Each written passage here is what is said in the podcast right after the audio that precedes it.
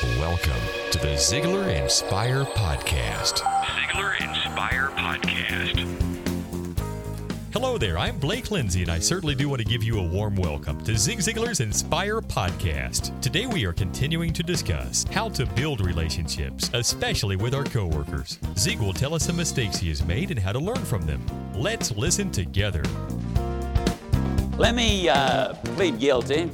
One Saturday afternoon, uh, several years ago, I was coming back from out of town trip. I stopped by the office to pick up my mail, and as I did so, Lisa Carpenter, who worked with us at that time, uh, was walking out the door, and I said, Lisa, what are you doing here on Saturday afternoon? She said, Well, I just came by to pick up the supplies I need for the training session I'm conducting this afternoon. All of a sudden, it hit me just like a ton of bricks. We had hired Lisa when she was still in school as a part timer. She was a neat, pleasant uh, student and a very bright worker.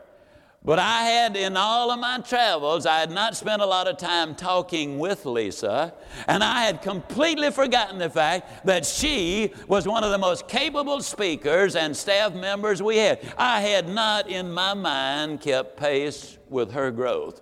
It's one of the most serious mistakes we make in management. That's one of the reasons that a lot of people go and seek greener pastures elsewhere because they say, Well, I cannot get recognition here and respect for what I'm doing. That's a very important point. Now, let me stress here you treat people like you see them, and the way you treat them determines that relationships. Uh, a, a number of years ago, a young lady went to work for the Hilton uh, hotel chain. She was doing quite well. She got word that uh, Mr. Hilton himself was going to be a guest in the hotel the next day. She had never seen him, and so she was nervous and uptight. And she asked other clerks there, Have you ever seen Mr. Hilton? They had not seen him either. And she said, But that he was going to be a guest in the hotel. And she got all uptight. She said, Oh boy, I hope that uh, I don't foul up if I'm the one who checks him in.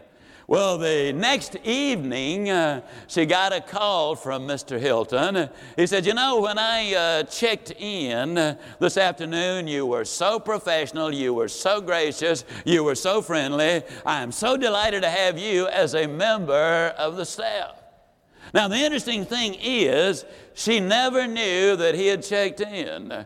She had been treating everybody all day long Every male that checked in, he thought, oh, well, maybe this is Mr. Hilton. The thought hit me as I read that little example why don't we treat everybody like they're VIPs? Would it make a difference in the relationships we have with them? I think we all know the answer to that. Let me say that your happiness is determined more by the success of your relationships than any other single thing. I'll get into it later, but let me also say this. If you're not getting along well with the people who are important to you, you're one more miserable human being. Your relationships will have a direct bearing on your effectiveness on the job. They'll have a direct bearing on your health. They'll have a direct bearing on your happiness. They'll have a direct bearing on your hope and your security and every other thing. If the relationships are not going good, you start finding fault with everything you do. Now, you know, early on in the first session, we fitted you with a pair of glasses, and we've already learned that the way you see your business is going to play a major role in how effective you are in that business. In other words, your business is not out there, your business is right here between your ears.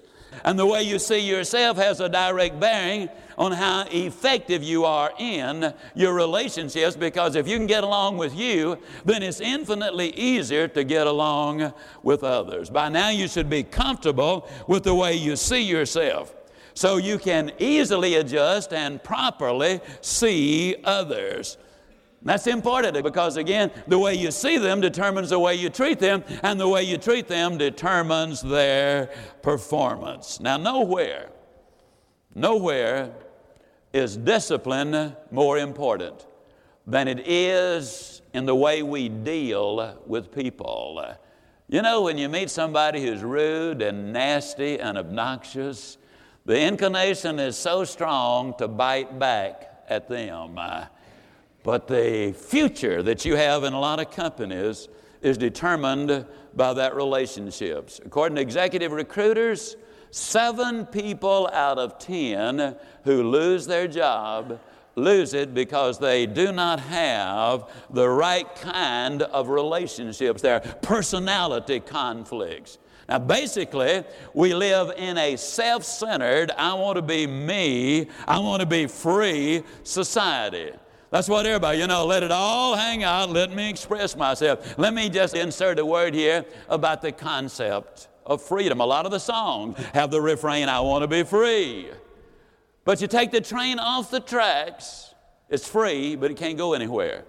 You take the steering wheel out of the automobile, it's absolutely under the direction and control of no one, but it can't move. Think about it in this light.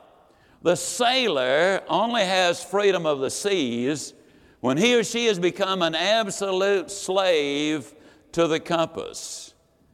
Until you're absolutely obedient to the compass, you got to stay within sight of shore. Now, once you're obedient to that compass, then you can go anywhere in the world the boat you're on will take you. When we become disciplined so that we do not utter everything that's on our mind, when we control our voice, then we can, in fact, have a better opportunity to get ahead in life. Do you respond uh, to the way people treat you, or do you react to the way they treat you? I love the story of the Berlin Wall. When it was erected, there, obviously, with a lot of construction, you have, uh, you know, a lot of garbage and trash and so forth. The East Germans took uh, a lot of that garbage and trash before the wall was sealed, and they hauled it over to West Berlin. They dumped a huge dump load truck full of it.